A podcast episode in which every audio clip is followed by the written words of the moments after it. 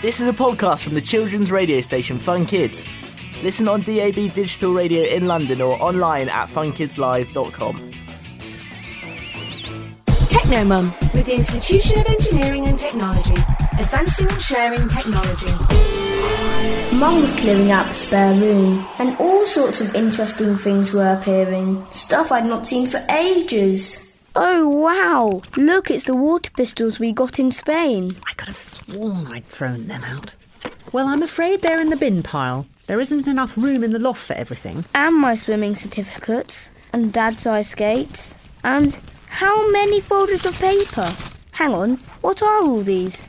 There was a shoebox full of funny black square things, each one about the size of my hand. They had sticky labels on them, and the bigger ones had a hole in the middle. Ha! Floppy disks. There's something you might not have seen before. They're for saving computer files onto, or for loading up programs and games. But your laptop hasn't got a hole for those. It's got a CD drive and smaller holes for those little memory sticks, but nothing big enough for a huge bit of plastic like this. Well, that's how fast technology moves on. 20 years ago, you might have used these yourself. 20 years before that, it would have been papers and folders, like this lot here.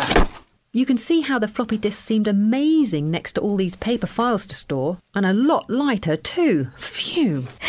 Yeah, and now I can just shove my homework on a tiny memory stick, can't I? And your memory stick, it's called a USB stick, can hold as much info as a hundred of these big floppy disks. But here's the cool thing, Tim.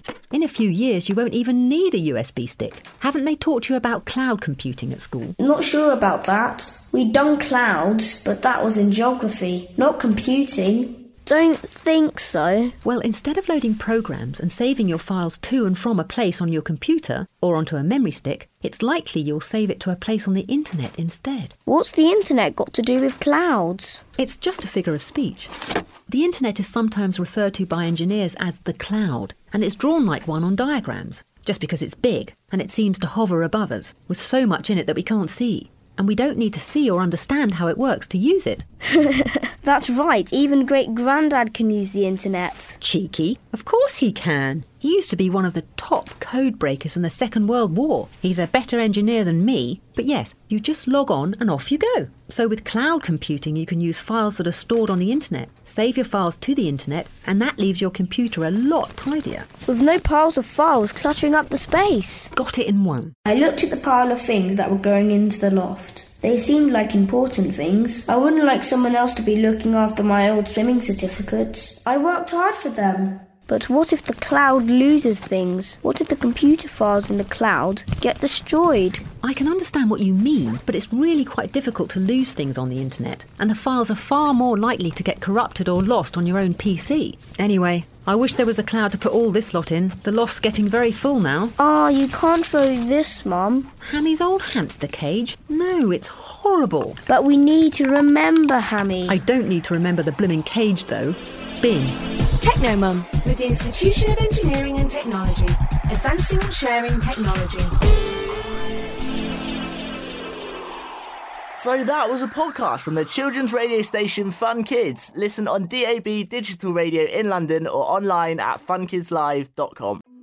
I'm James Stewart, and in Saving Planet Earth, I'm going to be joined by some of the world's top scientists to introduce you to some of the weird and wonderful ideas being trialled to try and save our planet. Led, of course, by your questions. Hi, James. I know that climate change is affecting our oceans. Is there anything that's being done to look after it? And one of the solutions involves dolphin poo. This is Saving Planet Earth, available wherever you get your podcasts.